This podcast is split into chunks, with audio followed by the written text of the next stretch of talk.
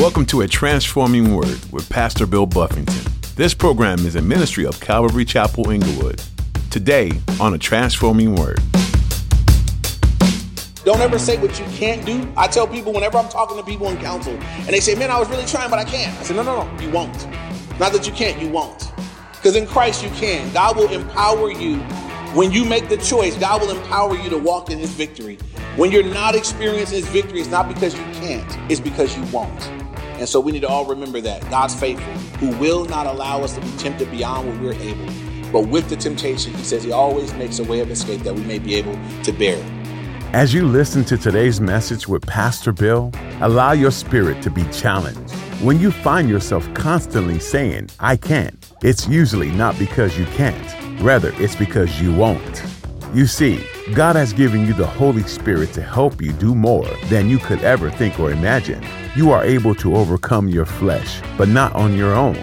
Through the blood of Jesus and by the help of his Spirit, you can. So stop trying to live on your own. Trust in the one who made you. Now, here's Pastor Bill in the book of Leviticus chapter fifteen for today's edition of A Transforming Word. Right up front, I'll let you know that we're going to be talking about some personal things. Uh, some of the things that are spoken of here deal with personal hygiene, um, menstrual cycles, emission of semen. We'll also be looking at venereal disease and how they were handling that back in those days. And so just be prepared. I won't be gross on purpose, but I just being forward.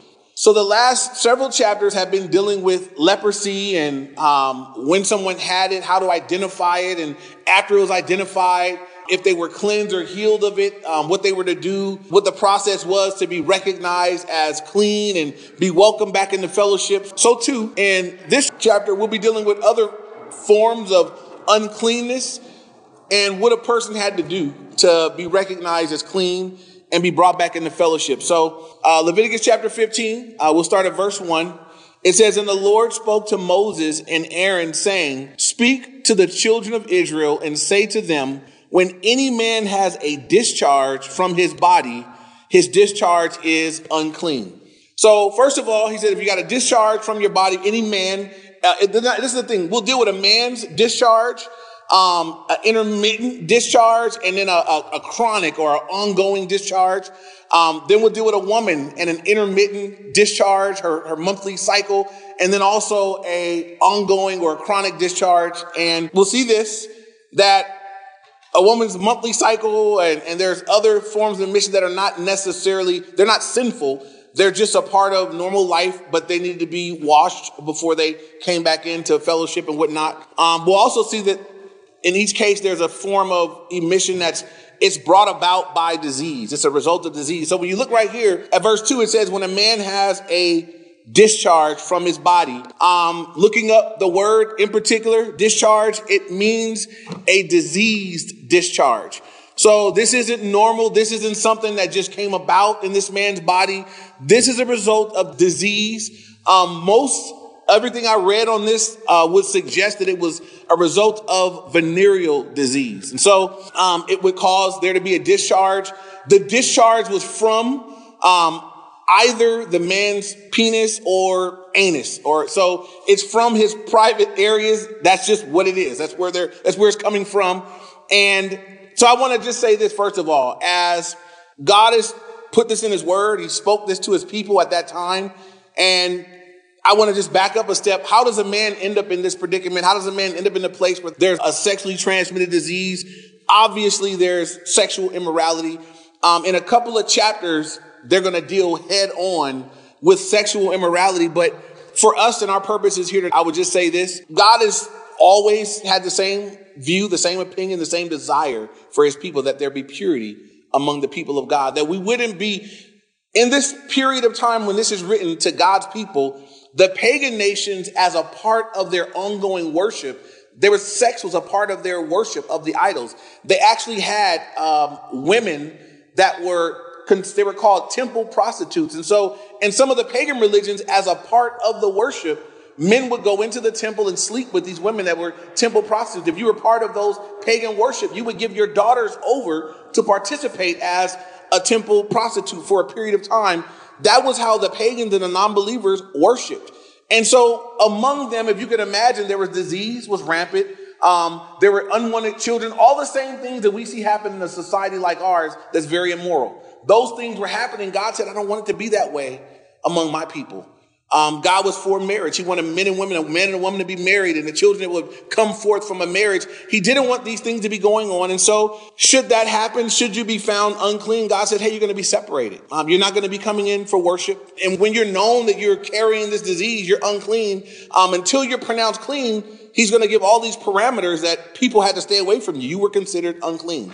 So before I go any further, if you're writing notes, you could write down First Corinthians chapter six, verse eighteen. In First Corinthians six, eighteen, Paul dealing with sexual morality to a church that was very, uh, for a church, they were pretty immoral. Uh, the Corinthian church, they're being corrected and instructed in this area. And so he says this, First Corinthians chapter six, and I'm going to start reading at verse fifteen. It says, do you not know that your bodies are members of Christ? If you're a believer, your bodies are part of Christ.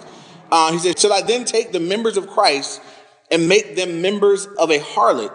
Basically put Christ's members and add them, put them together with a harlot. He said, certainly not. Or do you not know that he who is joined to a harlot is one body with her? For the two, he says, shall become one. But he who is joined to the Lord is one spirit with him. And in verse eighteen and nineteen, flee sexual immorality. Every sin that a man does is outside the body.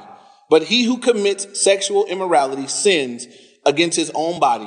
And then he says, or do you not know that your body is a temple of the Holy Spirit who is in you, whom you have from God, and that you are not your own? You've been bought at a price. Therefore, we're supposed to glorify God in our body and our spirit, which belong to him. And so focus on verse eighteen. He says that every sin that a man does is outside the body. But he says, he who commits sexual immorality sins against his own body. First of all, the word for sexual immorality here is in the Greek, it's pornea, where we get our, we get pornography. The, if you look up the word, it's a broad, it's not just one type of sin. It's a broad word. It's a, a broad range of sexual sins. So it's not just fornication, not just adultery, not just looking at pornography, anything that's sexually illicit and immoral, sex outside of the context that God prescribed is sexual morality. It could be lusting after someone. It could be uh, watching pornography. It could be something like masturbation. It could be any of those things will fall under this context right here, sexual immorality. And God says, hey, um, every sin that you do is outside your body, but this one in particular is different. You actually sin against your own body. You actually damage your own body. And notice what he said just before it, that if you You know, if you fornicate with a woman, you, you become one with them. There's an exchange that takes place when two people come together sexually, and God says the two become one. You become one with someone that's not one with God.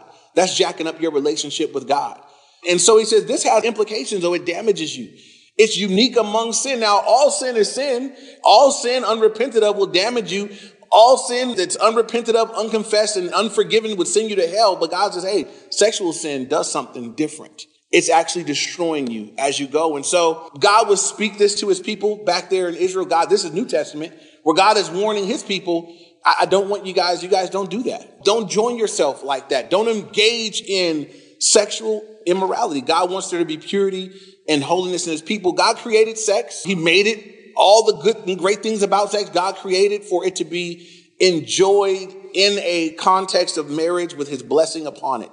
When we take this thing that God created to be a blessing outside of what he intended, and we make it just a pleasurable thing like our culture has done, we end up with all the problems that we have in our culture. Kids with no parents, venereal diseases, all the challenges, all the issues, people aborting babies, killing children, fifty-eight million kids aborted since the Roe versus Wade thing went down. fifty-eight, think about that, fifty-eight million human beings killed through abortion since that thing was passed. And what's that for? What's, what's, I mean, when you look at why people abort kids, it's because they were in something that they shouldn't have been in, and they decided that they didn't want to deal with the ramifications of having a kid, so they kill it. Boom. And it happens over. And some women have, you know, multiple, some men are responsible for, you know, threatening women, scaring them into doing it. It happens all over the place. It could even, unfortunately, happen in the context of a marriage, which is really sad. Um, but it's, you know, it typically, or more times than not, is a result of people having come together outside of the covenant of marriage, where they didn't want kids yet. They weren't ready for that yet. And so God says, hey, you damage your own self. You do harm to your own self. It's different. And so anyone here struggling with any area of sexual immorality, what we need to know is this. One, it's a sin. God doesn't want you to participate in it. He doesn't want you to be caught up in that, in bondage to that. It's destroying you. Not to mention it's destroying your relationship with God, because we're supposed to be one with Christ. And God said, if you're one with Christ, you can't join him to a harlot. Don't do that. Don't join him to someone that's not part of him. Don't do that. Don't join Christ to these other things. It damages you. It damages your relationship with the Lord. Is it forgivable? Yes. The blood of Christ can cleanse us of all sins. God can wash our sins away. God can forgive us. If you find yourself in bondage in an area like this, the remedy is confession, repentance, making a U-turn. You have to make a choice to repent. And you'll find that as you choose to repent, God's power is there to help you to walk in repentance. But you have to make a choice. There's a point at which you have to turn away from it. Some people are addicted to certain aspects of sexual sin. That's part of what you've done to yourself. As you've engaged in it, you're addicted to it. How's that going to be broken? Uh, it'll be broken through repentance, just like every other addiction can be broken through repentance, confession and repentance. And so, yeah, these things are awful and horrible, and they carry ramifications. They damage your relationship with the Lord, but it's not something that you can't turn away from and be renewed and restored in the Lord if you so desire. And that's what God would have for us to do. Proverbs chapter six, verse thirty-two, and then we'll move on. Whoever commits adultery with a woman lacks understanding. He who does so destroys his own soul. Wounds and dishonor he will get, and his reproach will not be wiped away. Here, just speaking of a man that would step outside, someone that would step outside of their marriage in sexual sin. It says, first of all, the person that does it lacks understanding. And it says, he who does so destroys his own soul. He's destroying his own soul. And it says, wounds and dishonor he will get, and his reproach will not be wiped away. Those are heavy words. It won't be wiped away, his reproach. So, back to our text here in Leviticus fifteen. Again, when any man has a discharge from his body, his discharge is unclean. Again, this discharge is a result of sexual sin. It would be a venereal disease, something that God would want his people to flee from, to not partake of. And I just want to put this together. I want to point this out before we move on, because I know people struggle here. When I wasn't walking with the Lord, this is where I struggled. When I got saved, there are areas of struggle. And so, Um, something that we all need to be aware of is First Corinthians ten thirteen. Probably one verse that Satan will never remind you of. But First Corinthians ten thirteen says this: no temptation has overtaken us except that which is common. And then it says something really awesome. It says, but God is faithful, who will not allow you to be tempted beyond what you are able, but with the temptation will make a way of escape that you may be able to bear it. So God said, don't feel bad. Don't feel weird. It's common if you feel tempted. It's not new. You're not the first one. You won't be the last. It's common, you know, but God says, but he's faithful. Not allow the temptation be beyond what you're able. And so don't ever believe that I just, this scenario right here, I could never say, no, I'm, I'm just in bondage. I can't stop. Don't ever say what you can't do. I tell people whenever I'm talking to people in counsel and they say, man, I was really trying, but I can't. I said, no, no, no, you won't. Not that you can't, you won't. Because in Christ you can. God will empower you. When you make the choice, God will empower you to walk in his victory. When you're not experiencing his victory, it's not because you can't, it's because you won't. And so we need to all remember that. God's faithful, who will not allow us to be tempted beyond what we're able. But with the temptation, he says he always makes a way of escape that we may be able to bear it. So moving on. So the rest of this first section here, we're going to look at all the things that the guy that's considered unclean, what happens because of it. So verse three, this shall be his uncleanness in regard to his discharge, whether his body runs with his discharge or his body is stopped up by his discharge. It is uncleanness. Now, these are all the things that would identify him. Every bed is unclean on which he who has the discharge lies. Everything on which he sits shall be considered unclean. Whoever touches his bed shall wash his clothes and bathe in water. You're going to see that over and over again. Wash his clothes, bathe in water. Anybody that comes in contact with them in any kind of way, wash his clothes, bathe in water. I'm going to come back to that. Verse six, he who sits on anything which he who has the discharge sat shall wash his clothes and bathe with water and be unclean until evening. Verse seven, he who touches the body of him who has the discharge shall wash his clothes and bathe in water and be unclean until evening. If he who has the discharge spits on him who is clean, then he shall sock him in the nose. No, it doesn't say that. Um, I don't know why this guy with the discharge is spitting on people, but if he does, he just he need, he need to get beat up too. But uh, if he spits on someone who is clean, then he shall wash his clothes and bathe in water and be unclean until evening.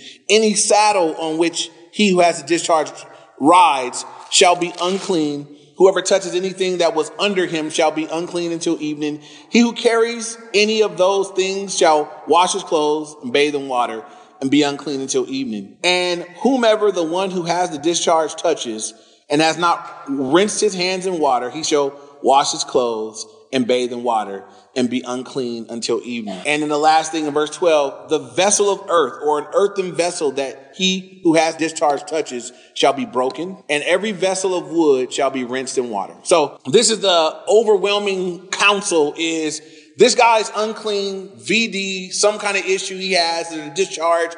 If you touch him, you need to wash your clothes, bathe in water.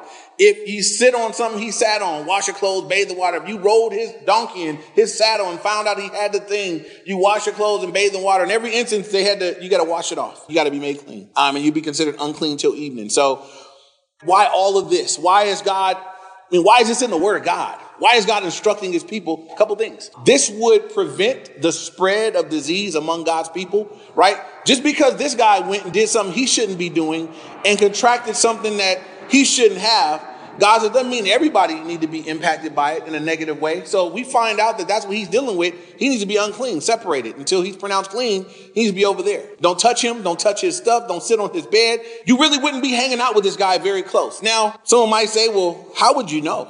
I mean, how does all that come forth? How does that come out? It was a part of how they dealt with things among God's people at this time. He would be pronounced unclean once it was known. He'd be pronounced unclean, and however people needed to be notified or find out after the fact or whatever it was, they were going to wash their clothes, bathe in water, take a bath, and then they'd be unclean until evening. What's the lesson for us in this? A couple things. Obviously, what we already said, um, as believers, we want to be people that walk in holiness and purity. We don't want to be those that are wrapped up in sexual sin. Yes, we live in a sexually charged nation, but so did they. And they were to be holy in the midst of a sexually charged nation. Yes, they lived in a nation where everybody else was doing it, but they were to be holy. And we live in a nation where everybody else is doing it. Even some churches are doing it. And God would say, but I want you to be holy, be set apart. Don't be wrapped up in that. Then when we find that someone has been impacted, when there is some uncleanness, I just need to be careful. It does matter where we put ourselves and who we put ourselves around. There are things that God would say, you know, you, you need to wash, you need to be cleansed. We deal with uncleanness every day, everywhere you go. You can't really go anywhere. We don't come in contact with uncleanness. As I was preparing this, I just kind of tested myself. So I'm going to just go throughout this day and see where and how and in what ways, when you're not even looking for it, but in what ways I'm going to be impacted by the uncleanness of the nation in which I live and to everywhere. It could be as simple as the way that people are dressing. It could be things that you read. It could be things that are passed by here. It could be this. One way that it happened to me is I'm sitting in my car and someone drove by my car, and the music that was coming out of my their car that I could hear in my car was pornographic.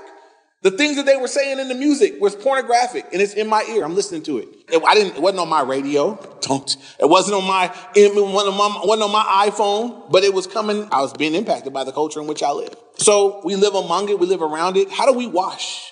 They had to go wash with water, take a bath. You and I, how do we wash away the filth of this world that we get immersed in every single day? The word. The word is how we wash it. In Ephesians five, it tells the husbands, who's, you know, it says that you wash your wife, wash her in the water of the word of God, wash her. Because she's dirty? No, because she lives in a dirty world and the junk gets on her. Wash her with the word. Wash that junk off of her, minister to her in that way.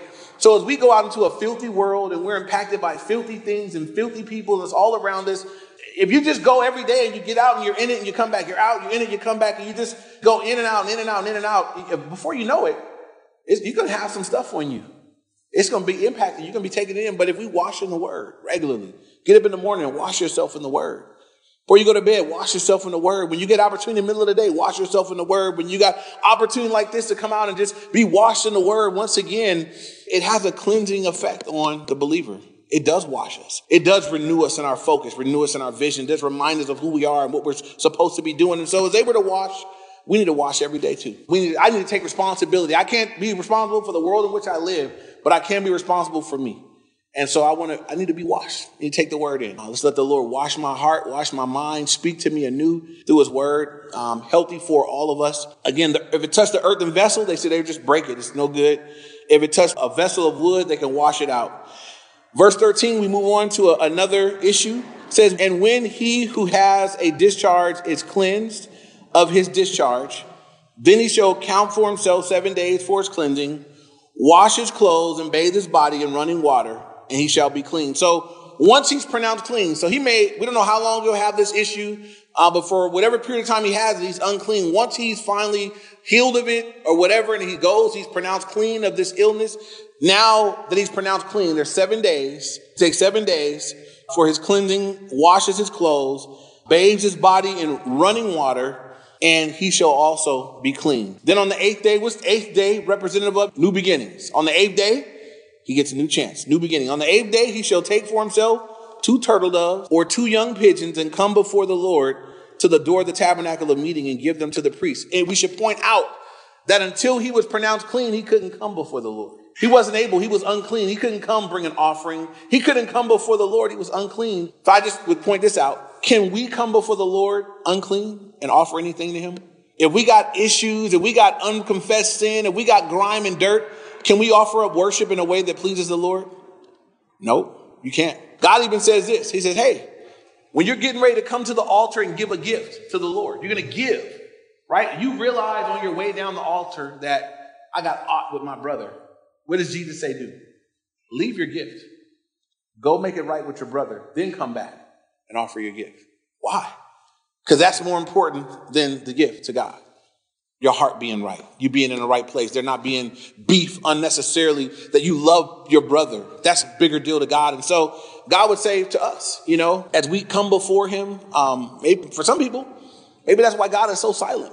I, I try to get in my word. I'm reading. I'm not hearing anything. I'm not getting anything. How you living? What's there? Is there unconfessed sin? Is there uncleanness? Is there grime? Is there dirt? Is there things that God is saying? Like, would you, could you repent of that? I'd hear that. Would you confess those sins? I would hear that. I would wash that away. Um, I would love to start with you in a new place. They weren't able to come in that unclean condition and offer this sacrifice. It was once they had been pronounced clean. So this is the application from that. As much as we would want to give something to the Lord, and it seemed like a good thing to give something to the Lord, what God wants most of all, more than anything you could give him, is your heart right with him, you in the right place with him. He wants that more than anything else. There's nothing I could give God that he wants more than my surrendered heart, my obedience. There's nothing that's more valuable, more important. I couldn't give enough money for it to matter if my heart's grimy before God. He wants that. That's more important than anything I could offer and give. Now, when I get that right, now I have the privilege, the privilege of worship, privilege to give something to the Lord. So this guy's now been pronounced clean. After seven days, he's able. It's a privilege that now he can come and offer this sacrifice to the Lord. So look at verse fourteen. On the eighth day, he shall take for himself two turtle doves or two young pigeons and come before the Lord to the door of the tabernacle of meeting and give them to the priest. Then the priest shall offer them, the one as a sin offering and the other as a burnt offering. So the priest shall make atonement for him before the Lord because of his discharge. That's how come we know this discharge was a sin issue. It says the burnt offering is just for consecration. And so it's just committed. It's like you could be recommitting. I'm just consecrating my heart to the Lord. Once again, I want to just be consecrated, set apart for God. But God said you got to bring a sin offering and a consecration offering. Well, you don't give a sin offering if there's no sin that's being dealt with. So he had to bring a sin offering. And then after the sin was dealt with, a consecration offering. And that's the way it goes. First, we deal with our sin and we deal with that. And then we just commit ourselves. God, now that I've dealt with my sin, now that that's washed away, now that that's forgiven, now I just commit myself to you anew and afresh. I consecrate my life to you. Isn't it a beautiful thing that God will let us do that, that we can come back?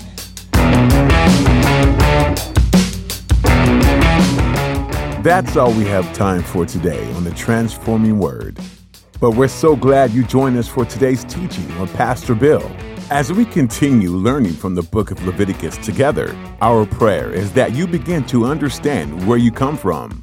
Knowing your roots is so important to understanding your faith and the heart of God. You may think all the rules within the Bible are outdated or just plain don't make sense, but they were there for a reason. They weren't there to punish, but rather to guide. And who doesn't need a little guidance from time to time? We hope you continue to learn more from the book of Leviticus and encourage you to read on on your own. If you're interested in hearing additional teachings from Pastor Bill, you'll find them on our website, Calvary Inglewood dot org. If you live in or near the Inglewood area, we'd love to meet you and invite you to join us for worship this weekend. You can get service times and location information at Calvary Inglewood dot org. You'll even find links to stream our services if you're unable to be with us in person, and you can catch up on previous messages online. That website again is Calvary Inglewood dot org. As we come to the end of our time with you today, we want you to know that we're grateful to have you as part of our listening audience. Would you join us in praying for others who are tuning in and possibly hearing about Jesus for the first time? Please pray that their hearts will be open to the truth that changes lives. Thanks for praying, and thanks for joining us on A Transforming Word.